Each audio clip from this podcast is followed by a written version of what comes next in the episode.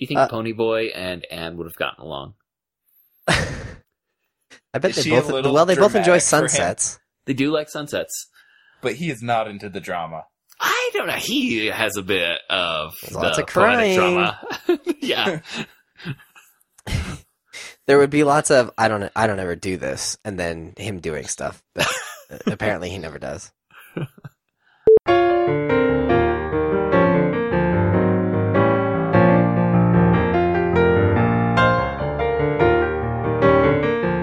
Everyone, and welcome to the Protagonist Podcast, where each week we look at a great character and a great story. I'm Todd Mack, And I'm Joe Dorowski.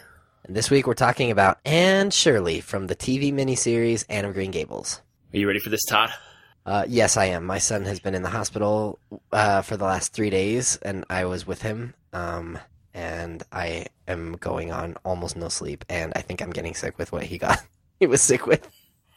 But I'm just gonna, I'm just gonna muscle through this. And on top of that, would you like to share with our listeners how you had to uh, view Anne of Green Gables? So I was so confident that our library had a DVD copy of this, um, and they they do, the local library does, but it's checked out. And so uh, I went to the university, and they have a VHS co- VHS copy of this. This was about four hours before we were going to record. And it's about a four-hour miniseries. It's a three and a half hour miniseries, so so I got I got the VHS, and then I found an empty classroom where I could play it, and figured out how the VHS machines work. Uh, again, VCRs, Todd. VCR. the VCR. Oh, fun fact! Uh, the a company recently built the, The last VCR. yeah. wow! There So, will be uh, no more built forever. So I put it in, and I think nobody has probably watched this tape of Anne of Green Gables since 1985 when it came out. uh, it was in terrible shape, but I I made it through, and But it brought back of people probably watched it. it brought back tons of beautiful memories of my Did you- childhood watching Anne of Green Gables. Did you adjust the tracking? I tried, yeah, but it didn't make any difference. When the when the tapes like once the celluloid's de- cellu- cellu- celluloid is degraded, then there's not really Yeah. much you can do. I About it. bet there was a lot of good color bleeding happening. Yeah, it, it was not the Blu-ray experience, but um, but I'm ready to talk about this show. All right. Well, as we've said, we're going to be talking about Anne, played by Megan Follows from a 1985 Canadian TV miniseries. This episode, by the way, is brought to you by listener Rachel. So thank you, Rachel, for supporting us and also for choosing such a great story. And I, I was- this. Oh, I, Oh. I was just gonna say I was so happy when Rachel requested this. Uh, this is one of my mom's favorite movies, and I've watched it lots of times when I was a kid. And I, I just I know this is gonna bring lots of joy to many of our listeners who I'm sure also enjoy this. I have now watched this exactly one time in my life. it was in preparation for this. Never read the novels, never uh, watched the movie, though I did put out a call on Facebook to see if anyone had any uh, insights they wanted to share with us before we recorded. And from the many comments I received, it seems I was in the minority you as were as children who never experienced Anne of Green Gable. you were absolutely in the minority. And I would What include my uh, my younger sister seemed appalled with me that I had never watched Anne of Green Gables because she said that was my life. So It's so good. I- Just from the moment that you meet her, she's the best. just based on some of these things, it it seems almost like some people enjoyed Anne of Green Gables the way I enjoyed Teenage Mutant Ninja Turtles live action films. Watching them repeatedly. Yes, they, they were just on repeat. That was my life. Couldn't get enough of it. Do you have a favorite? Secret of the Ooze. It's Secret of the Ooze, right? No, it's the first one. No, how dare you? It's the first one. The first one's the table best this for now. We're talking about Anne of Green Gables. Anne Shirley is our topic for today. we can't go down E. the teenage mutant, minute, uh, teenage mutant ninja turtle rabbit hole. Uh, we would just hole, I guess. But We should just also remind listeners that uh, our podcast today is brought to you by Audible.com. You can get a free audiobook download and a 30-day free trial at www.audibletrial.com slash protagonist. Over 180,000 titles await you to choose from for your iPhone, Android, Kindle, or, if you're going old school, your MP3 player. some trivia that I found, and this is one of those instances where I started to look into trivia on Anne of Green Gables, and I could tell this was a beloved product because I could not stop finding trivia about this production in particular of Anne of Green Gables. It seems like a lot of people love this one, and uh, like Mental Floss had a list of like 25 behind the scenes facts you never knew about Anne of Green Gables, so I'm, I'm going to try and keep it focused though. So this is an adaptation from a 1908 novel by Lucy Maud Montgomery. The novel is a classic and it has sold more than 50 million copies, which is a lot. And Montgomery also wrote seven more novels in the Anne of Green Gables series. Now this particular adaptation from 1985, it had a sequel miniseries, Anne of Avonlea, that was released in 1987 with most of the cast returning. And then in 2000, Anne of Green Gables, the continuing story was produced, still with a lot of the main cast returning. But that one had less positive reaction from fans because it didn't adapt any stories from Montgomery's novels. They just kind of did their own thing, even though there were some stories in the novels that would have been set in the time period they were moving up to, to keep up with the actors' ages from the same producers as this series, um, there was also a TV series called Road to Avonlea that ran from 1990 to 96 that was set on Prince Edward Island. It didn't ever feature Anne, but it featured many of the other characters that we meet in Anne of Green Gables. And it seemed like, from what I read, that it was mostly prequels, but some were maybe concurrent with Anne of Green Gables, and it was just other stories that were happening, and some may have even been ahead. I wasn't 100% clear on uh, the time period when that one was was taking place. One of these is the story of Anne and Gilbert and World War One. Did you? I think that one is the uh, the Anne the continuing story, the one that was done in 2000. Anne of Green Gables, a continuing story. I think, but I I'm welcome to to have someone correct me on that. Okay, I remember I have visions of that, but I know it's not the one the one that we're talking about today.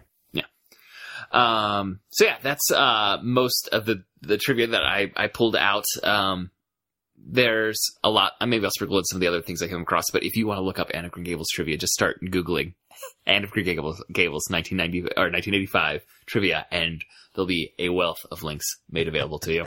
Okay, um, so quick synopsis of this: Anne of Green Gables. Uh, Anne is a she's a young girl when the story starts. She's twelve. Uh, she's an orphan. Uh, she's been just kind of passed around from family to family and orphanage to orphanage, um, and never been really treated very well. She's super imaginative. She loves to read, and she is sent to live with a, a couple of it, it's a brother and a sister. So she's a- an an older woman and an older man that are brother and sister. Uh, who have requested a boy from the orphanage that can help the, the brother work on the farm and when they show up they realize that it's a girl. And um and so this is the story of Anne and her relationship mostly with uh with the sister uh her her whose name is Marilla and the brother whose name is Matthew and uh and and a friend that Anne makes her name is Diana. And they just uh it's mo- it's mostly just about how Anne is so different from everyone around her. And but she makes their lives great so if that sounds interesting to you, you can uh, uh, you can check out Anne of Green Gables on Amazon. Um, and don't forget to take uh, advantage of all the great deals on Amazon by uh, making purchases through protagonistpodcast.com slash Amazon. We'll have a link to the DVD copy of Anne of Green Gables on Amazon in our show notes. All right. Uh, before I get into the long summary, like I'm going to be talking about a lot of the action, but to understand Anne, you need to know that she's very dramatic. She has a, a lot of flair about her, uh, very romantic. And so I'm going to read a few of the most dramatic lines that she utters in the miniseries. I'm going to try and do it, do these lines justice, and then I will give the summary so that as you're imagining these events, imagine a person who would say these sorts of things at the center of these events. It really is. It's not so much about what she does, but the way that she the way that she Yes. does it and the things that she says are just spectacular. All right, so she says things like, My life is a perfect graveyard of buried hopes. this is the most tragical thing that has ever happened to me. Can't you even imagine you're in the depths of despair? Laura Spencer is giving a comic recitation, but I prefer to make people cry. It would be such a romantic experience, nearly to drown. That was actually a bit of foreshadowing. She says that very early on. Yes. and then, uh, farewell, my beloved friend. Henceforth, we must be strangers, living side by side, but my heart will be faithful to thee. so, but nobody else around her acts like, like this, this, or talks yeah. like this. no, These are all like salt of the earth kind of this small town. running farm- through life. Yeah, Yeah, like farm people and uh, think like a little house on the prairie sort of people. Yeah, um, so this film, it's a, more a series of vignettes that tell a larger story rather than like intertwining plot lines that, you know, intersect and separate and we see what's going on. Um, so we're going to get summaries of all of these different vignettes that happen. Anne Shirley is a 12 year old redhead and she's walking with a full basket, but mostly she's enjoying reading Alfred Lloyd Tennyson, or Lord Tennyson's The Lady of Shalott. We see that she is supposed to have been hurrying to help a family with three sets of twins. The cruel mother throws Anne's book into the fire to punish her. When the husband dies from a heart attack shortly thereafter, Anne is sent back to an orphanage, but then is, is very quickly adopted by an elderly brother and sister who live on Prince Edward Island. Matthew and his sister Marilla are expecting a boy to help them with the farm chores, but seeing a girl there, Matthew sees no option but to bring Anne home. On the carriage ride to their farm, named Green Gables, Anne, who is highly dramatic and romantic, renames places with plain names to have more fanciful ones and talks without stopping while Matthew mostly smiles and listens. Which is what Matthew does a lot. I love Matthew. he is great. Uh, Marilla. question. Quick question. Yeah. Is he like? Is he bearing it, or is he actually enjoying this? He loves it. He, yeah, he, Okay. he's got a. I, I think the smile is pretty genuine. Yeah, he loves it, and she she kind of reaches his her arm through his and kind of snuggles up next to him, and he he he his heart is totally melted from almost the second that he meets her. I think. Yeah, I, I think I'd agree with that. Oh, through my one viewing. So Andrew, you've never seen this. Uh, Joseph showed me a couple clips as he was working on the summary, but the, the best moments. that's about it. Okay. yeah, I'll, I'll, I'll mention the, the best moments that I did show him. As I said, I was busy with the Ninja Turtles on on their own farm in the first movie, as you might recall. Yeah, yeah, and Splinter uh, appears to them in a fire. It's awesome. All right. Uh, uh, where was I? Where Where's were Anne? you? Where is Anne here? All right. Marilla considers taking Anne back because they wanted a boy before she finally decides to allow Anne to stay. Side note, there's a great scene between Marilla and Matthew when it's decided that Anne can stay, where Matthew is, uh, he's caring for a, uh, like a baby cow, right? A calf? That what he's doing? And Marilla like has this long conversation about the pros and cons, and then finally says, "Well, she'll stay." And then Matthew like smiles at her, and then Marilla says something about Anne always make a chatterbox, and at least someone will say something to her. And then Marilla leaves, and Matthew still doesn't say a word. I liked Marilla and, and Matthew so much. All I right. do too, and I I would just. I don't think that the, I, especially the character, the guy that plays Matthew. I don't think he's like the greatest actor in the world, but there's something I think- about the, I don't know. There's some scenes where he gets a lot going on in his face. I think there's really good face acting in a lot of this from many of the of the, actors. some of the lines felt like a little bit flat to me, especially I don't know towards the beginning. But man, he's so like lovable, well, and is he's great. Quick aside, uh, when I was looking up trivia, the uh, a Canadian company made another version of this that the article I read said it was going to be released in early 2016. I have not heard anything about it, but the man who played Matthew in that version was President Bartlet. Martin Sheen playing Matthew. Yeah. Really? And then it, uh, again, it said it was going to be released in 2016. Uh, maybe for Canadian television. It wasn't clear from the article I saw. But I could see Martin Sheen playing uh, Matthew very well. All right, so Anne, whose tongue gets the best of her fairly regularly, insults a woman who has come to visit. In Anne's defense, the woman was horribly critical of Anne first, which caused Anne to boil over. Marilla gives Anne a lesson in manners and tells her that she must go to apologize, but Anne refuses. Without Marilla seeing, because Marilla has asserted control over the raising of Anne, Matthew goes up to have a talk with Anne. He tells Anne that she doesn't really have to be honestly sorry, just sort of sorry. and kind of smooth things over. Anne realizes Matthew's logic and promises not to tell Marilla that they've had a talk. Uh, when Anne comes downstairs and says that she's going to go to apologize, Marilla knowingly says that leaving Anne alone to think about things has brought her around. And then Anne goes and gives an extremely dramatic apology to the woman that she insulted. on her hands, on her knees. Literally, yes. Uh, later, Marilla notices that her brooch is missing, and Anne says that she took it off to look at it, but she put it right back into the jewelry box. Anne insists that she never lost it, but Marilla tells her to stop lying and that she's banished to her room until she will tell the truth that she lost it. Later, Anne gives a very detailed confession, but then Matthew sees the brooch was on Marilla's shawl the whole time, and Marilla goes to ask Anne why she confessed to a lie, and Anne says that Marilla would not believe the truth, and they agree to forgive each other. At a Sunday school picnic, Anne meets Diana, and they immediately become bosom friends. This is a phrase that Anne really likes to use. she wants a bosom friend in her life, and Diana is it. At school, Mr. Phillips is hard on Anne, but way, way, way too inappropriately soft on Prissy Andrews. Way inappropriately soft on Prissy. Uh, when a student named Gilbert calls Anne carrots because of her reddish orange hair, she breaks her her blackboard slate over his head. And ashamed of her red hair, Anne tries to dye it with something she bought she bought from a peddler, but it turns her hair green instead of the beautiful raven black that had been promised. Marilla helps her to cut her hair short. There are several several short sequences where Gilbert keeps gazing at Anne from a distance and she keeps being annoyed by him. Mr. Phillips announces that Anne and Gilbert have tied for having best marks at school. This is a theme. It happens a lot to them.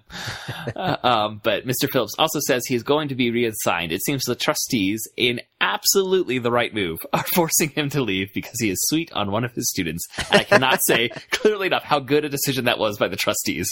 They needed to get him out of there. On a bet, Anne tries to walk across a roof, like on the on the high point of a roof, but she falls and sprains an ankle. Gilbert offers to help her home, but her pride won't allow it, and she insists on walking herself with Diana's help. Uh, on the way home, though, Diana uh, with Diana, she falls and falls into a covered well and sprains her other ankle. So Diana's dad has to come and carry her home. I love Diana's reaction when she when Anne falls down the well. Diana just screams and screams and screams and screams and screams.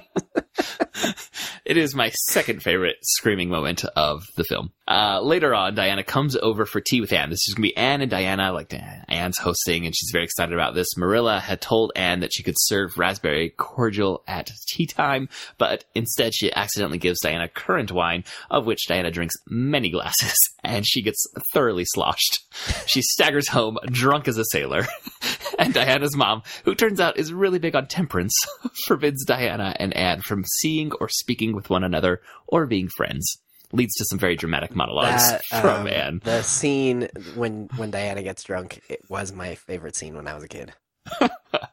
We, Was- we used to rewind it and watch it over and over again when she goes and throws up in the bushes. We would just rewind and rewind and rewatch Diana throwing up in the bushes.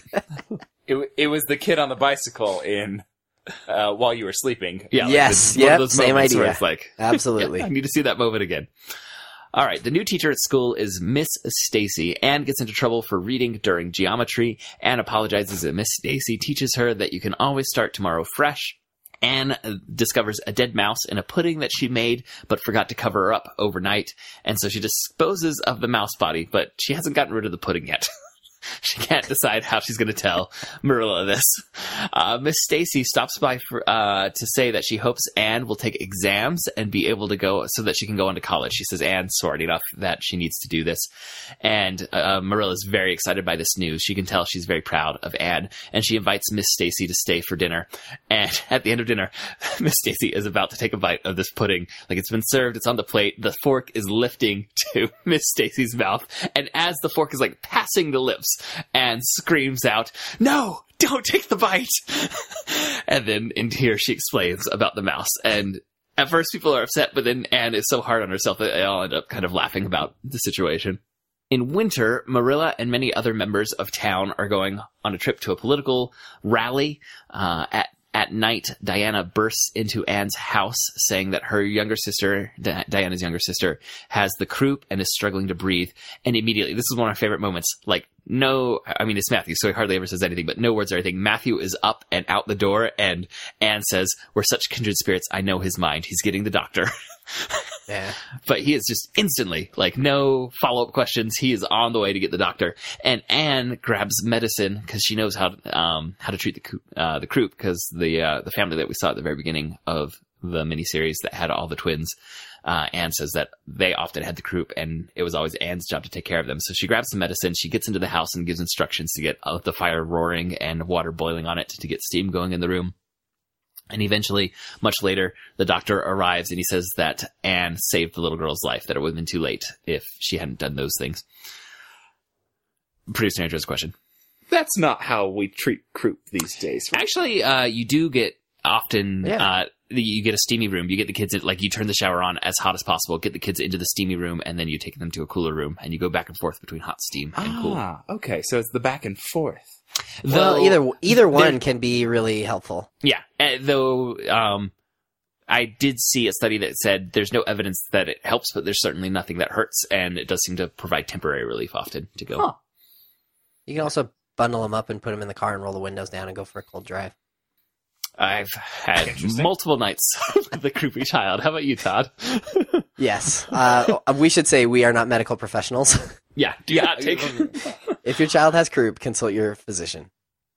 but uh, if your physician's like mine, they may say get them into a steamy bathroom and then into a cool room, Yep. or even outside in winter briefly. Yep. All right. Uh, though, so the doctor says that Anne has saved this girl's life, and this mends Diana's mother's opinion of Anne, and Anne and- Diana are now have permission to be friends again. I love that. And Anne is invited to a Christmas ball with Diana's family. Anne dreams of having a dress with puffy sleeves, the puffiest sleeves possible. Um, but Marilla seems to think that that is excessive and not necessary. And then we get a, a scene, and this is the scene that I showed Andrew. Uh, at the town store in the dead of winter, Matthew uh, goes in awkwardly and looks around, and he asks for a garden rake. the helper's like, um, we don't keep garden rakes around in winter, but let me go check the back. Uh, and then she gets him that, and then he's like, mm, do you have uh, 20 pounds of sugar, of brown sugar? so uh, this worker had to be on commission because she very happily hands over 20 pounds of brown sugar. doesn't doesn't question why, just says, "Yeah, here it is. Give me the money." Uh, and then finally, he's able to admit that, "Look, I'm I'm actually looking for a dress with puffy sleeves." And he's so uncomfortable. yes. Uh, and he gets that dress with puffy sleeves for Anne, and Anne shows up in the kitchen where Marilla is sifting brown sugar and shows off the dress. There's a huge sack of it on the table. Sack of brown sugar. And when Anne goes out to go find Matthew and say thank you, Marilla gives a, a wonderful bit of acting where she just looks up at the sky and says, 20 pounds of brown sugar. At the Christmas ball, Anne accepts a dare to see if Gilbert will dance with her. Uh, and I love this because it's one of those like, we all know you really want to, but you're not willing to, and you have to pretend you don't want to. So I'm going to dare you to go talk to Gilbert. But Gilbert completely ignores her, though he does steal her dance card. Uh, later that night, while running to bed, Anne and Diana uh, startle Diana's aunt Josephine. So this is at Diana's house, uh, and they're going to the guest bedroom, and there's someone in the bed, and it scares them, and it scares the person in the bed, who is Diana's aunt Josephine, who has come a day early, and they thought Anne was supposed to have the guest room. Josephine is furious, and Diana is heartbroken because Aunt Josephine is rich and had been planning to pay for Diana's music lessons. The next day, Anne goes and gives another great apology to Josephine, who is quite taken with Anne and invites Anne and Diana to come and visit her whenever. And she forgives Diana for waking her up in the middle of the night and scaring her. After preparing for college entrance exams, Anne has to travel to another city to take them. She and Diana go and visit Aunt Josephine, who lives in that in, in a mansion in that city. It is a mansion. This is a very nice house. Yes. Anne and Gilbert, uh, Anne and Gilbert have had a continued rivalry in school during this whole time, and though they always tie for top of the class, they take the exam, and then Anne and Gilbert keep looking at each other.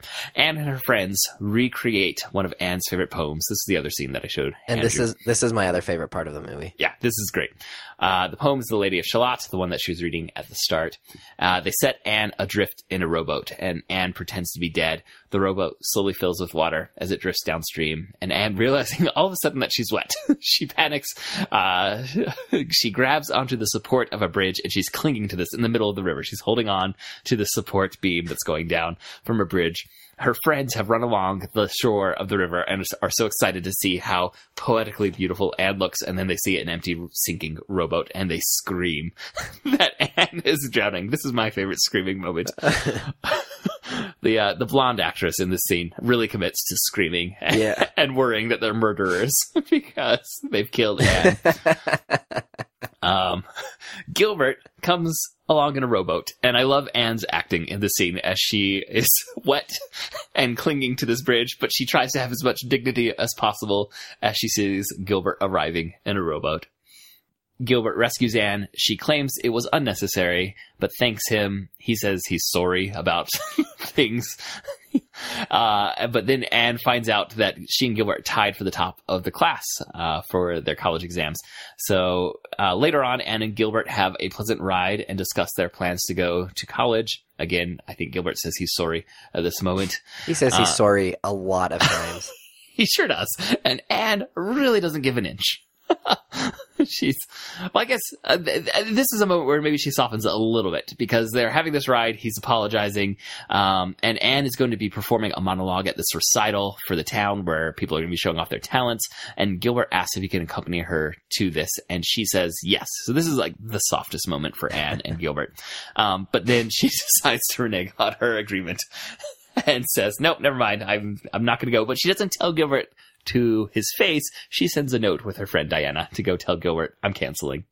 But she goes in a dress with even puffier sleeves than the one that we saw before. These are the puffiest sleeves imaginable. And she performs a wonderful reading at the recital. And Gilbert is there and he, he claps loudly for her and calls for an encore. And she sees this. And after she's done, she wants to go find Gilbert, but he has left immediately and she can't find him. Anne goes off to college and tries to find Gilbert there because they're both studying at the same college, but she sees him studying with another girl and runs away. And um, once again, at college, Anne and Gilbert are at the top of their class. Tied. Eh, yes, tied and get carried around on the other students' sol- uh, shoulders. We should do that more Yes. carrying around good students on shoulders and cheering them. Uh, back at home for the break, Diana tells Anne that Gilbert is actually stopping his schooling at the college and is going to stay and teach at the Avonlea School because his family needs extra support at home. Uh, Matthew and Anne are walking through a field when Matthew has a heart attack and dies. They hold his funeral, and back at Green Gables, Anne and Marilla have a beautiful, honest conversation about how much Matthew meant to them. And this is one of my favorite scenes. And when I was looking up trivia, I found out that that scene was not in the original script. The actress who plays Marilla said, "We need to have some conversation about Matthew. That's Like- awesome. Like, we don't have enough of a close." Uh, and they wrote the scene, and they said they filmed it in like 40 minutes, but everyone was in tears. It's awesome. It's such a it's so, so great. It is a really great scene. Um, a man stops by and says that if Marilla plans to sell the farm, she should do it before it starts to get run down now that Matthew's gone. And the man says, I'll make you an offer at a fair price. But Anne tells Marilla not to sell. She'll stop going to college and she'll go teach at a nearby town. She'll keep her studies up uh, from a distance, but she'll come and help Marilla out at Green Gables every weekend. And then final scene, Anne is striding across the fields when Gilbert comes riding upon a horse. Nicely framed hero shot that allows Gilbert to be in a position of strength, but he's not dominating Anne because he's to her right in the way we read the screen. It's just like if you study mise en scène, this is a really great shot. Uh, Gilbert reveals that he's had their contracts switched so that Anne can stay at Green Gables with Marilla, and Gilbert will board at at the other town and be a little farther away, but this way Anne can continue to help Marilla out and be the school teacher and keep her studies up. And, And be close to. Gilbert. And be close to Gilbert. And scene the end. Ah, nice job. Thank you. So, what was your overall impression of this? Having it, this being your first time. I loved it. I don't why did why did I miss this thing? How did I miss this thing? It was great. Um, good story. I thought good acting across the board, and I really thought there's some, like I said, some good facial acting where you can see the layers of what's going on. Especially for Marilla, I think she may be the best at that. But the actress they had for Anne does a really good job. And I also like, I, I thought Matthew, uh, particularly in the scene in the store, did a really good job of conveying all sorts of things through his face. Yeah, I think that um, I love Megan Follows as Anne in this, and also Marilla. She's who is that? Colleen Dewhurst. She's amazing. there are images from this film that have stayed with me for a really, really long time. But I just, I, Marilla is so, um, she's so like strict and stern, uh, and I think that could easily come off as mean and heartless. And I think that she just doesn't. She doesn't ever come across that way. She's easy to. Re- I mean, she quickly recognizes when she, um, w- with the situation with the brooch, uh, and she, when she realizes that she was in the wrong, she immediately, like no hesitation, she just walks up in Anne's room and says, "I will forgive you if you will forgive me."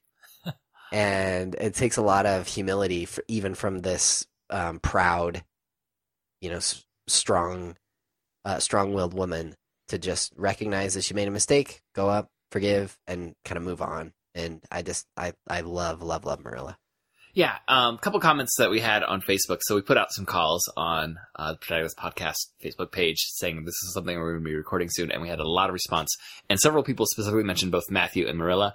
So listener Gina said um, that thinking about Marilla, that when she was younger, she thought Marilla was so mean, but now that she's older, she, her view about her has changed a lot. And uh, all-star guest Kirsta said about Marilla that she can seem so cold and prickly, but she loves Anne in her own way. And you absolutely see that. Like, I don't think there's any doubt that Marilla loves Anne. Even if it's different than how Matthew, I mean, neither of them are like really showing affection a lot, Matthew nor Marilla, but the, the love is clearly there. Um, and listener Tessa said Matthew is the best human being on the planet. He really is. He's he. Thing that I love about Matthew is um, that he has a skill that I wish that I had, but I don't. In that he conserves his words so well, so that when he uses them, they work. You know, like he just doesn't have to say very much to to say what needs to be said. Yes. But Todd, as your co-host on this podcast, I am very glad that you're more verbose than Matthew. Then Matthew, it really would kind of be a struggle. Yeah, um, but I was, uh, when you were saying what you loved about Matthew, I was thinking about what I liked about Matthew, and the first thing that came to my head, um, you know, that I was thinking of was he chooses his battles so wisely. Yeah, Um, like if it's not worth getting up in arms about, he doesn't. But he's if, not. even he's- if he doesn't agree, he's like, I'm letting this one go. But when it, the time is right, he engages. Yeah, and it's not conniving or manipulative in any way. He just understands the people around him so well that he he can kind of let things go when it's time to let them go and he can give like a gentle push here and there. And it's just yeah, it's the way that he deals with Anne, the way that he lets Marilla kind of work through cuz he as we said initially, he his heart is completely melted when he meets Anne and they have that long buggy ride back to Green Gables and she's talking about all, all how happy she is and that her dreams have come true and she's never had a dream come true in her whole entire life and now one has and it's the way that he looks at her. You can tell that he's so happy to have her there and there's no way that he's taking her back to the station. And uh, a, a different man would walk into the house and say, Marilla, she's staying, and that's final, you know? and Marilla would not respond to that at well. um, and and he just he doesn't say he really does not say anything. He lets Marilla work through this. He trusts her. He knows her well enough that you know he'll trust her to work through this and in the end that that conversation when he's like milking that little cat that, or what's he doing feeding the calf He's feeding the calf, I think. he's feeding the calf and marilla walks in she, she just walks herself all the way through the argument, and then she says, "Okay, she's staying," and and Matthew's just quiet and listening. And he literally doesn't say a word the entire scene. No, right? not a word. That's awesome. So let's talk Uh, about Anne. Okay. So when I was thinking about Anne and how to describe her, and I, I made some jokes about how dramatic she is, and we read some of those lines, but I think it's also really key to understand her that this isn't a show. She's earnest in in her dramaticness. I guess uh, there's an earnestness about her that underlies everything. Because if someone was that dramatic and they were doing it to get attention, or you know, for a show or whatever it may be, it would be get so frustrating so quickly, and it'd be so tiring to watch someone perform those things.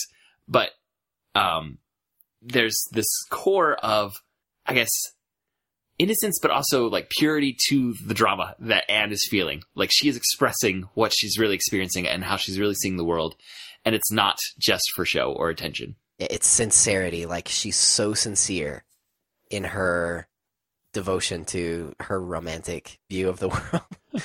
um, and it contrasts so well with Marilla, especially, but uh, all the people in the town. I was, as I was thinking about this, it, well, there's obviously something really quixotic about her in this reading and how the things that she reads color the way that she sees the world. Um, it's interesting. We don't see other people reading very often uh, in this. We, I mean, Anne. The very first thing we see from her is sh her walking through and and reading Tennyson and uh, with this romantic music playing in the forest. But I can't remember very many scenes of other people reading anything. But when we do, it's Matthew sitting at the kitchen table reading the almanac. I was about to say, no, we see Matthew reading the Farmer's Almanac, but you're Yeah, but like that's the difference between Anne and everybody else around her is that she's reading Tennyson and uh, and they're reading the almanac, All right, and, so and this it colors is the way they see the world. This is feeding into some comments that we had on Facebook. So I want to read these. Go for it. Um, listener Rachel, who is the one who sponsored this episode, she said that her sister had a friend who wrote a paper on Anne Oh, of Green sure, Gables. her sister's friend. Yes, exactly. Uh, about how Anne is a romantic in a world of realists, which is where a lot of the conflict in the story comes from. And then uh, Rachel's sister Sarah then makes an appearance in our Facebook feed. So this is not the one who wrote the paper, but the one who had the friend who wrote the paper. So we're one degree of separation closer to the actual paper. And she says, the thing I, I loved about my friend's romantic slash realist idea was that it's that tension that's at the heart of Anne of Green Gables. I think people who don't know the story well think that its appeal comes from its cuteness or its rom comminess or its saccharinity, but I think it's enduringly popular because of the much more gratifying subtext of Anne's philosophical clash with her community and how in the end she gets what she really wants anyway on their terms and maybe on hers. I think we could safely make uh, like I, I you could make a multi-minute YouTube like uh supercut of people being told to stop reading or get their heads out of the clouds. like the, the romantic protagonists of stories, uh, and their realist antagonists or other people around them, even if it's not an antagonist, but like slapping books out of their hands or pulling books out from behind what they're supposed to really be doing or just, just yelling at them to get their heads out of the clouds. Question.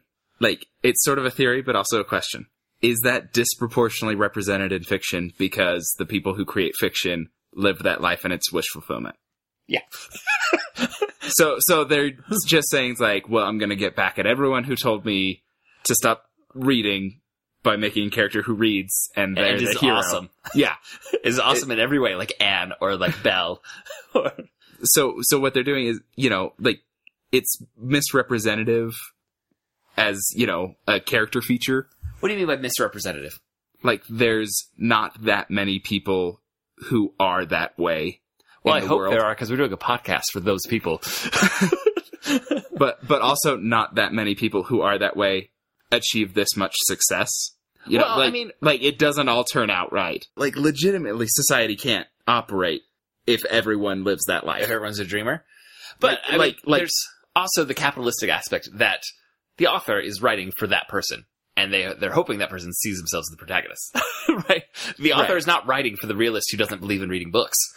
and but like all of a sudden i'm i'm recognizing a, a flaw in or or you know a, an aspect of the world that I, like i'm having a paradigm shift right now, where where I'm where I'm realizing that like writers write, you know, a, a specific set of character typically, and I enjoy that character because you know I I enjoy culture. I I committed to studying it and and you know, and all that sort of stuff, and you guys have as well. And then I look at it and I say, like, wait, there's not nearly enough fiction that praises the banker. I don't know that we can say there's not enough that praises any one group because it may be what we're consuming. or but I feel like there's, you know, a, a greater deal of praise for the dreamer. No, well, this okay. This swings back and forth. So, like, it, like in the 1800s, you get the romantic movement. Absolutely, it's all about the dreamer. It's all about uh, those who want to live life larger than life can possibly be lived. But then, in reaction to that, we get the realists. So, if you're reading from the realists, you're not getting the dreamers being praised. You're getting what's daily life like for the banker. Like, so we ha- we have these shifts and movements in literature as well. And and in that case, does is the banker the hero? Yeah, uh, so the realists are 100% about like uh, the romantics went too far. Like like, but are they like demonstrating like it is noble to live a basic life where you go to Yeah. where you go to work? Okay, Mhm. Yeah, so so it swings back and forth enough to to balance out. So so there have been times when the stark reality has been celebrated. Oh yeah, yeah. Uh, particularly in America, like um, I just have trouble late thinking 1800s, of early 1900s, up through World War One. I just have trouble thinking of the precise examples, and that might be just So because of, like, a, um, of a personal taste towards Something like, romanticism. like Age of Innocence. okay, Yeah, you know, it's it's it. That's a you know uh, Henry James realism. right. Okay, Henry James would be a realist then. Oh wait, hold on, hold on, guys, back up. What? I think I said I said Henry James. Age of Innocence is Edith Wharton. What's Henry James's? Uh, uh, Daisy. oh, what is that one called? Oh, Ta- uh, Andrew. Much like our I but I know that one because because yeah. Oh, That's what one is of it? my It's favorite the- is it called Daisy? something something Daisy Miss Daisy. Oh my goodness. Okay, Eh, so when I type in double Hen- Henry James novella, it's the Yeah, one that's in, when I, in when, the. uh, well, they- it's, it make it his romantic one, the turn of the screw. But when I was looking this up, uh, th- I will, in my defense, say like the one of the first lines that I see is often compared to the style of Henry James. So I'm not Okay. off in that, but so here, uh, let's just say. So for an example of like a realist, you could do something like Edith Wharton's Age of Innocence, or Henry James did a lot of realist stuff. Um, the one with Daisy. yeah, Um, I can't remember the, name of that, but uh, those are. It's a reaction against romanticism, and it becomes a celebration of the everyday and trying to realistically portray what like the life of a New Yorker is, and not be concerned with grand adventures, with romantic idealism, or any of those things. Okay. So, okay, I'm trying, you know, like I'm trying to place this in, Mhm. you know, the literature courses I took, and I'm wondering if, you know, maybe we dedicated more time to romanticism, or maybe I just personally latched onto it, and it's tough for me to, for me to think of the examples. But I am becoming more satisfied with it. I still feel like it edges towards, like, you know, the, the collection of characters that are most discussed is gonna edge towards the more romantic. Yeah, I, I, well, I think because they're often larger than life, and like this podcast, we do great characters, great stories, and often it's those that stand out more. And for me personally, I'm, I think there's quality of writing that we found in the realist, but I prefer the romantics like Poe versus the realist like Henry James. Yeah, and I, I think that emotionally, I think romantic stories speak to me more. I do. I have two thoughts about this. I- I feel like we've talked about this for a while now. yeah, but I'm worried we've lost uh, Anne. that's all right. Um, one Well, this is the conflict of Anne of Green Gables. It's romanticism Well- versus the realism. and this uh, so in some stories you have a romantic character and the job of the book is in in large measure to show how and why that character needs to grow up and get their head out of that and at least achieve some kind of balance if not to completely leave that chi- the childish nature of their dreams behind. Like that's what quixote's about. In the end his dreams kill him. And like spoiler warning for a 400 year old book but in the end he dies and So do we all, Todd. So do we all. well well people want people want the quixote to be the um the man of la mancha at the end when he sings to dream the impossible dream and then uh and then they say come on get up and then he he does that last thing where he says, "Yes, I am Don Quixote, and let's go out and have adventures." And then he dies like Pieta in um in uh, Dulcinea's arms. But that's not how the book ends. In the book, they're all so sad that he's dying, and they want to relive, they want to revive the dreams in him so that he won't die of a broken heart. And they say, "Come out, let's go have more adventures." And he says, "No, I was crazy." My name is Alonso Quijano El Bueno, and like I'm ready to die now. And then he just dies. and it's not a celebration of the romantic ideal in any way, except that the romantics in the in the 1800s they latch on to the fact that he is this li- larger than life character, and they totally appropriate the character and the story to turn it into something that it is absolutely not, which is a celebration of, of romantic dreaming and ideals. And as I look at Anne of Green Gables, I wonder is that is this that kind of a story? Like is is her romanticism and her imagination is it causing uh, problems for her in a way when she's younger that it doesn't when she's older and and is the is the change because she's less imaginative now that she's become more realistic because in that way, then it would be a celebration not of the imagination, but a celebration of realism, right? Or at least a balance. Yeah. Um, well, just positioning this as the novel is what 1908, Eight. Because romanticism in America, at least, kind of ended its heyday in you know post Civil War. we we kind of Yeah. have a wake up call and say, you know, this grand adventure of the nation has turned pretty ugly. we get a slap of reality, and then we see realism uh, taking over with naturalism, kind of as a subset up through World War One. So this is. It's interesting to have this novel. I, again, this is a Canadian novel, and I don't know how much those trends, uh, you know, we're on a one to one ratio with what was happening in America at all. But Well, you kind of just, have a uh, classic. Canada is Canada is America. Just so. Thank know. you. uh, um, the uh, so it's being published with this romantic hero that's running up against realism. Uh, when you know realism is kind of has had a long run at that point, so it's kind of interesting to position it there. And I think we see obviously Anne like gives joy to these other characters who are of the realist mindset, and you know they they they don't change themselves, but their lives are better for having her Uh-huh. and all her flights of fancy within there. And I think, I mean, you're saying that is she does she lose these flights of fancy? Does she lose that imagination? Oh, and to become more realist? But I'm, I'm like I'm thinking the opening like it's, we we don't see a whole lot of her with his other family, but it was an unhappy place. She was escaping into the novel. Ah, Clearly esca- escaping, but she was doing a lot of hard work. It's not like she was living a fairy tale. Um, No, like she was well- staying up with the kids who all had croup. Like she knew how to do Yes. croup because she had stayed up with all sets of twins who had croup multiple times. It seemed, um, and she was the one running the errands. And you know, she immediately shows up and she's expected to to start doing all these other chores. So it's not that she doesn't know about you know the the hard reality. She she does not seem to have her heads in the head in the clouds the way other characters, romantic characters, sometimes are. Yeah.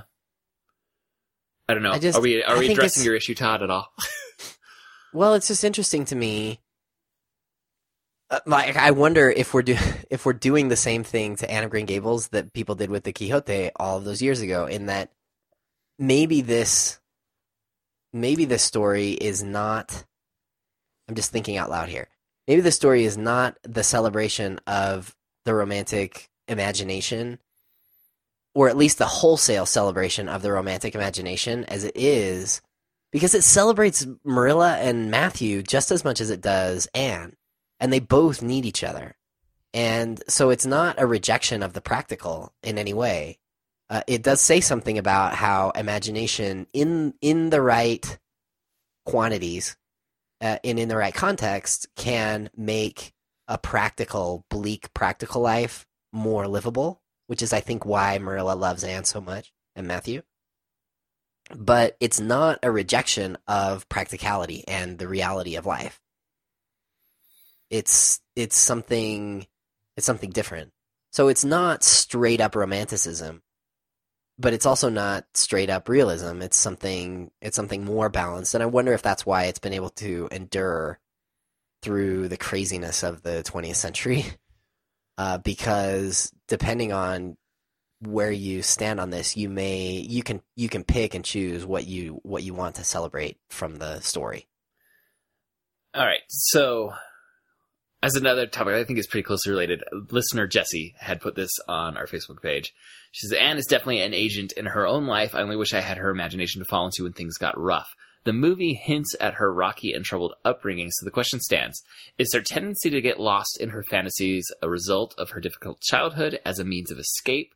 Or do you think that some people are just born with a creative mind like that? Nature versus nurture? Well, anti nurture in this case. So the question is, would Anne have had that that amazing imagination if she hadn't had the really hard upbringing that she had that that Yeah. kind of forced Like, her to does- find an escape? As does the heartbreak, uh, hard upbringing lead to her being more romantic, I guess, or more imaginative?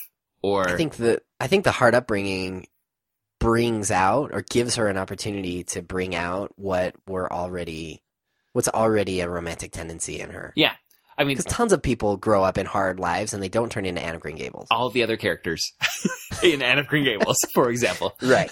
For example. Uh, well, I was going to say, it may feel like a cop out, but the answer is yeah, both, I think. Um, similar to like, is this a celebration of romanticism or is this about uh, the need for balance or is this about the, the qualities of, of real, you know, these realistic folks and the, the way that they're able to live their lives? Yeah, it's all those things. It, it, it can do all of that. And I think the que- answer to this question is she had clearly an interest in, in narrative, in story that wasn't shared by everyone around her. Um, and also clearly she escaped into that more because of her rough upbringing. Right. Yeah. And as part of that escape, uh, this was something that was interesting to me. Like, uh, it only comes up a few times. Like, she has this imaginary friend when she's a full adolescent, like, you know, Right. heading into, for this age, like only a few years away from adulthood, because by the time they're 16, they're off at college. Um, and she still has an imaginary friend, and that friend leaves when she's at Green Gables because she doesn't need need the imaginary friend as much anymore. Because I, I think that says something about the way that her flights of fancy are an escape. She doesn't need the escape as much at Green Gables as she needed it in the orphanages and in the other homes where she was at. She says she first saw it. Uh, her what was the name of her imaginary friend? Do you remember, Todd? Katie? Katie? I think it was Katie. I can't remember the last name. She even gave her last, last name, but she said she first saw her in the reflection of a window that was the only bro- window in the whole house that hadn't been broken during a, a you know drunken rage by By the dr- by the drunk dad, yeah. by the drunk dad. Which it's a like no attention is really paid to that line, but I think it says so much about yeah. about how romanticism is being used by Anne to survive. Yeah. I mean, that is just such a dark image that again, it gets passed over pretty quickly in the film. But it's, it's haunting, you know, to think about that, that there's only one window left that hasn't been broken by an abusive alcoholic, essentially. And that's where she finds a friend and it's her own reflection. Yeah, so so you're touching on something that I think is really interesting, and it's how does Anne change over the course of the story? How is she different when she's the the Anne that chooses to stay at Green Gables and work um, on the farm with Marilla and teach at the school? How is she different from the Anne that we see at the very beginning uh, that's walking through the forest uh, reading Tennyson? What are, like what are the fundamental changes in her that we see over the course of the story? Well, the most explicit I can think of right now, because of what we just said, is that she loses her imaginary friend, which uh, uh, she gains her her real life bosom friend, uh, Uh-huh. Diana. She is. I mean, we said she doesn't really make Marilla or Matthew more romantic, but her friends that help her with the Lady of Shalott reenactment, she's Yeah. definitely making them more romantic than they're comfortable with, and, Sure. and more uh, imaginative than they've ever would have been without Anne there in their lives. Uh-huh. So she is still, you know, more so on that end of the spectrum than anyone else and is pulling some people towards her that way. But would the Anne who's gone off to college still do that reenactment? I don't know. I think it's well, she's pretty old when she does it. That's towards the end of the film. That's true. That it, yeah, it's right before she goes to college, isn't it? Yeah. So I, she's 15 or 16, I guess. Cause And yeah, she also- she finds out the scores on her exams for entering college. Yeah, she is really good at school. I mean, she really is good at math and um and and read uh not reading, but like uh, science and things. Like you, you can see her. Sh- She's not rejecting like traditional education in any way. Um, in fact, she embraces it, and there, there is. I don't know. What am I trying to say here? I don't know. Well, within, within the romanticism, there's not a rejection of the sciences or anything like that. Like sometimes we we create this tension of uh, a creative individual versus the scientific individual, and she's not doing that. But the division between science and the humanities came out during the 19th century. I mean, the in universities in Europe is when people started when they created the dichotomy that still is like pretty strong, pretty strong in in conversations. Like I think universally, they those came out during the during the uh, 1800s, 19th century. It's when people started people started separating those things and saying we you have humanities on one side, science on the other side, and they're fundamentally opposed to each other. Which I don't agree with, but Yeah, I'm not, I'm not a fan of that mindset either. I'm just like she seems more mature. It she seems less inclined to shirk uh responsibility for her like in, in very early stages of the story is she like she gets herself in trouble because she has a really bad temper and she you know, smashes her chalkboard on Gilbert's head And and, she she she can't control she her yells tongue. At, she yells at Rachel. Um, is she more in control of herself later? I would say yes. Well, given the fact that she's willing to go back and look for Gilbert and forgive, uh, you know, ask for his forgiveness, and you know, like that relationship would never work. And and Marilla, who we think is so different from Anne, uh, it turns out that she had been in love with Gilbert's father, and that they had had a quarrel, and she had not been willing to forget uh, for to ask for forgiveness or you know make peace with him, and she lost that opportunity, and that's why she's uh, an old single lady. She never married, and and I I think we see the change in Anne, um, that she is willing to go and find Gilbert and ask for his forgiveness and make peace with him. I think that's different than the Anne that we see at the very beginning. well, than the Anne that we've seen most of the way, that, Yeah, that uh, her relationship with Gilbert is largely standoffish. right. So there's that's a change. I think it's like a there's a softening in her uh, that happens, and and maybe in large part because she's finally in an environment that's not constantly threatening to her. Yeah, uh, I, an environment that she feels is a home in a way that, like at the start of the film, she has a home, but it's not home, right? It's a house. It's it's a house. Uh, and I, I I'm wondering about this contrast of those two scenes where we open it up with her, uh, you know, reading to avoid being at the house, and um, she's shirking work to kind of fulfill her own, in this instance, kind of romantic interests of reading. And at the end, we have her giving up her college education and you know going off to the big city to stay closer, and she's going to do work at both of those. I mean, she's she's shouldering a lot of work yeah, that she's going to help on the farm. She's going to be a school teacher, and she's going to do a correspondence course to keep up on her college. And I think there's that's a good contrast. Those two points. yeah. I like it. I mean, I like I like the progression in her. I I also I kind of like the fact that it's not super overt. Yeah. that she just she just quietly uh, changes over the course of the story. In part because she she doesn't want to leave Matthew and, and Marilla. She's she's found a place where she she like desperately wants to be, and that's what forces her.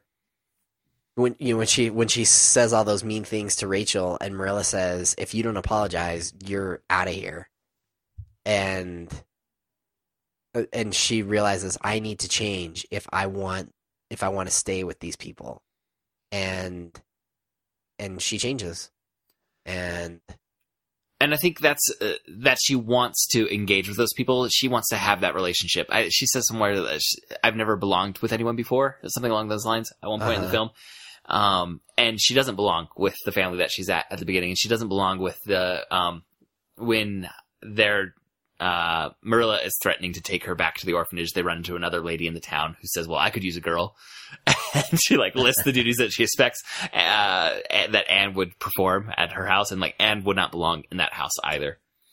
and you can tell that one one of the other things that I love about that is when so Marilla and Anne are kind of in town and they meet this lady and you can tell just instantly that there's history between Marilla and the lady that that they want to send Anne with. And they don't like each other.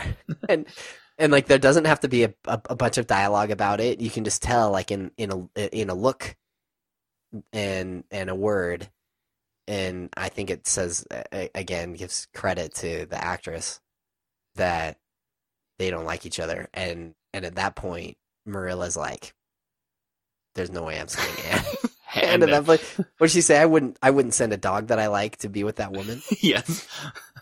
Yeah Um, it's it's awesome Real quick, a few things I want to hit on before we uh, wrap up. Some other comments we had on the Facebook that I think go along nicely with this. Uh, listener Nick said that he's seen the show a million times because his sisters watched it all the time. It has great dialogue that he'll still quote to his sisters sure yeah. come on nick own it man But he also says the relationships in that show are what make it an incredible story. And I think that's something we're hitting on right here. And listener Megan Yes. says a very similar thing. She said the relationships of the characters make the story what it is. So much emotion in every single one. And I think we could certainly spend a chunk of time in talking about Anne and Matthew, Anne and Marilla, Marilla and Matthew, Anne and Gilbert, you know, and, and uh, Diana and and and and talk about all the ways that each one of those relationships is fully formed uh, in this story, and none of them are just like stock side characters or stereotypical relationships that we see there.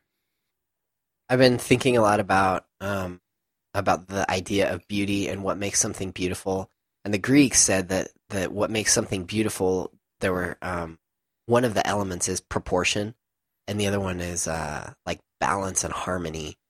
And I think that there's great. One of the things that makes this story beautiful is the the balance and and the way that harmony is created between all of these characters, and they have different uh, strengths and weaknesses, and they're all they're all great individuals. Like one character doesn't bleed into the other. You don't get confused about who's Diana. Oh wait, which one is Diana and which one is Marilla and which one's Rachel? Like they're all so unique and individual, and they play like you said. They all interact with each other in such interesting ways. It's all so balanced. Um, I think it's one of the things that makes the story great. Yeah, I agree. Um, I was reading a screenwriter, and he said, uh, "You need to know who each character is, and once you know that, the story will come from putting those characters on the page together." Sure. that the you know if you if you have a story in mind and you start moving characters around like chessboard you know pieces on chessboard to get them where they want it doesn't ring true but if you know the characters inside and out that they're fully fleshed out human beings and you imagine what the conversation would be like and you know each of those characters so well you're going to have a character you're going to have a conversation that's going to lead to some action and that's where the story needs to progress from not reverse engineering to tell the story that you want to tell and I love I love and I think we've we've probably said this before tonight, but I love the way that this is not about how Anne has to go in and fix everything that's broken. And it's also not a way it's not only a story about how Anne goes to this place and gets fixed because of all of these great people there. Uh, but it's it's both of those stories, right? Mhm. It's it's her helping them and they're helping her and she's helping Diana and Diana's helping her. They're all everybody I mean, there's something beautiful in in the way that everyone is elevated by these relationships.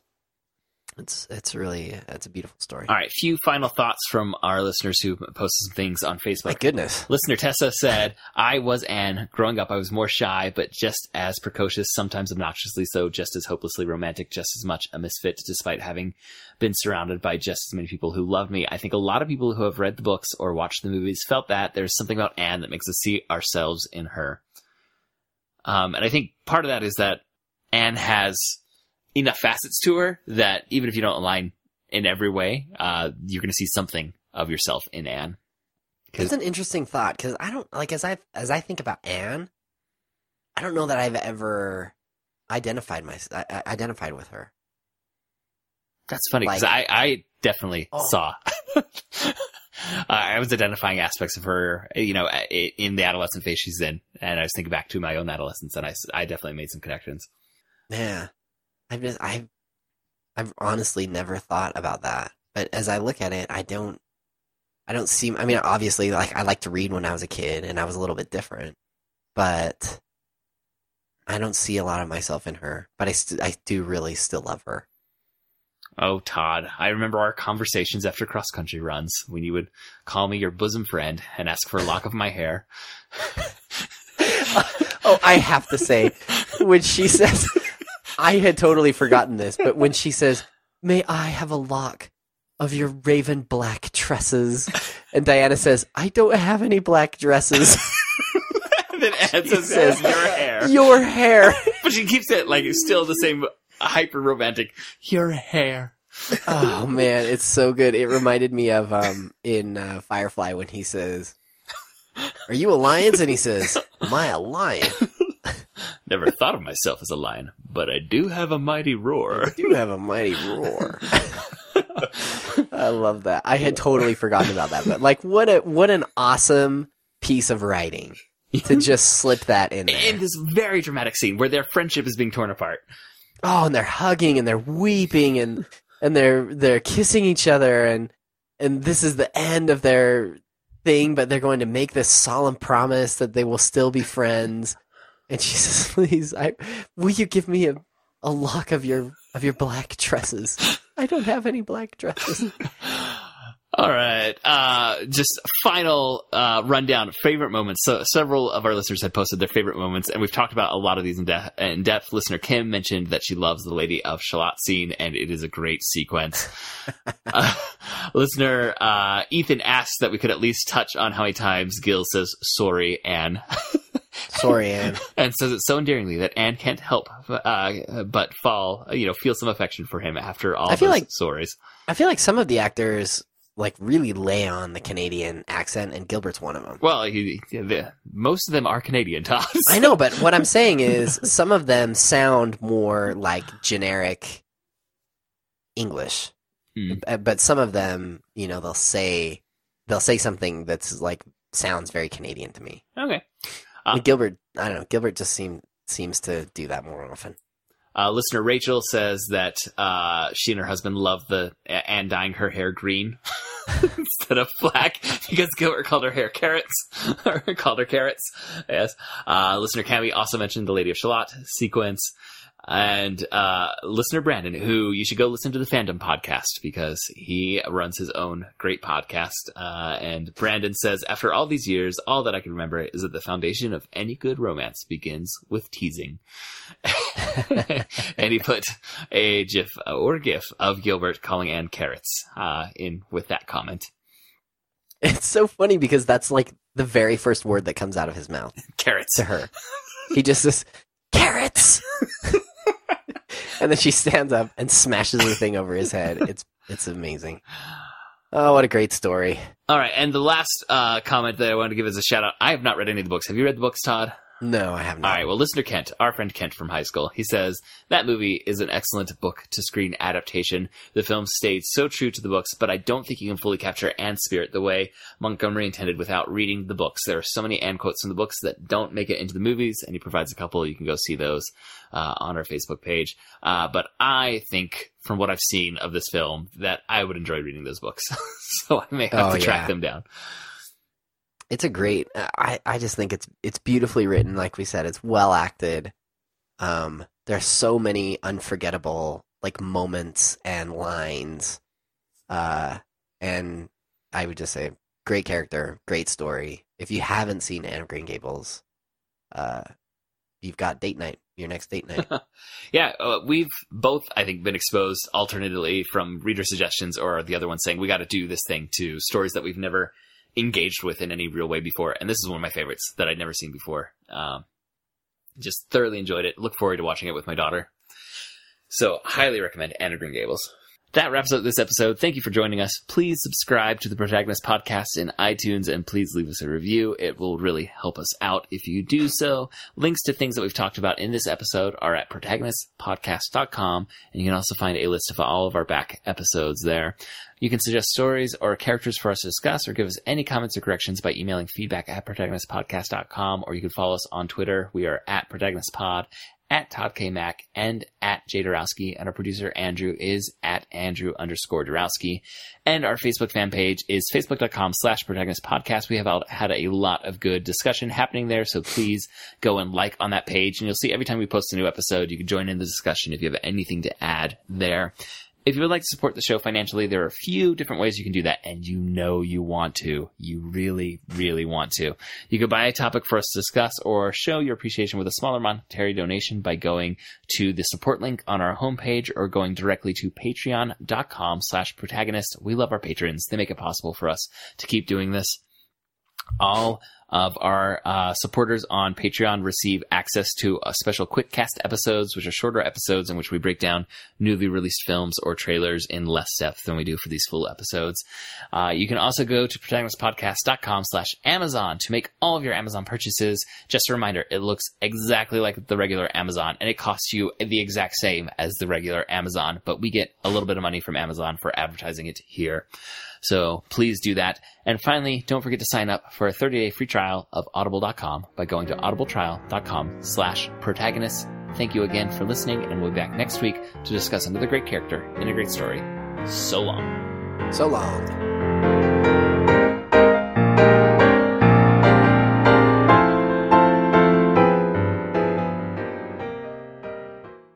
Uh, sorry, I feel like I'm gonna sneeze. Any final thought before I read the outro? Never mind. No sneeze. Um, yeah, will you read the outro? Yeah, sorry. no. I just feel- okay. well, there's there's your blooper for the end. Look at a bright light, Todd. Ah, it's not coming. Am I safe to read the outro? Go for it. Okay.